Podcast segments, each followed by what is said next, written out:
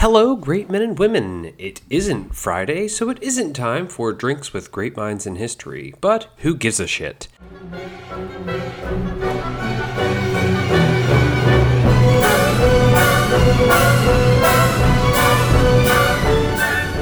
So, welcome to a quick bonus episode on a small conversation, a sort of chaser or follow up to part of the conversation we had last Friday on A Twist of Psych, and a national treasure fun fact. Of course, I am your host, Zach DeBacco, and this bonus episode is on the man with the most beautiful penmanship at the Continental Congress, Timothy Matlack, whose name doesn't even register on spellcheck. So, it's some history for you, a reason to drink for me. It's the history of the great minds that made history come to be.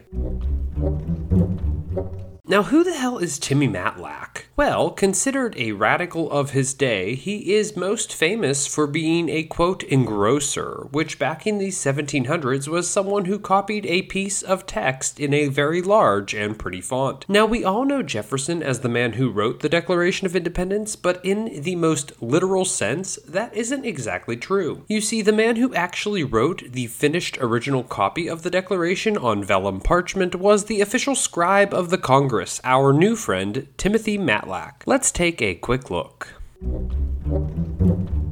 So, Timmy Matlack was born in New Jersey and was actually the cousin of an abolitionist we have previously mentioned on the show, John Woolman. Moving to Philadelphia in the 1730s, our friend entered the merchant trade. In 1774, Matlack served as a secretary to the First Continental Congress, where he literally wrote the formal address petitioning King George III. As official scribe of the Second Continental Congress, Timmy was responsible for using his beautiful penmanship to scribe key documents documents like Washington's commission as commander of the Continental Army, possibly the Olive Branch Petition, and of course the Declaration of Independence. During the war, he served as a colonel in the Pennsylvania militia and was a key voice in the development of the first Pennsylvania Constitution of 1776. To defend the document and mirroring our old friend Alexander Hamilton, he wrote under the pseudonym Tiberius Gracchus, and while working in PA government, aided in the passing of the Act for the Gradual Abolition of Slavery. He was with Washington Washington at his famous Delaware crossing, fighting at both Trenton and Princeton, and he actually started the investigation into Benedict Arnold that eventually led to a court martial just months before his treason was discovered. Beyond all this, he had a lavish garden that housed more than 28 types of peach tree. Who the hell knew there were 28 types of peach tree? Probably as many people who knew Matlack even existed. Matlack was a successful brewer and bottler of beer whose family owned several brew houses in his lifetime lifetime, which was long as hell. Matlack, born in 1736, died at age 93 in 1829, outliving many of America's founders. All of this, especially the beer stuff, makes him a new favorite of Drinks with Great Minds in history. For more on Timmy Matlack, check out the one book I could find on him, Chris Coelho's Timothy Matlack, scribe of the Declaration of Independence. Well, that's it. I'm out of info and beer, so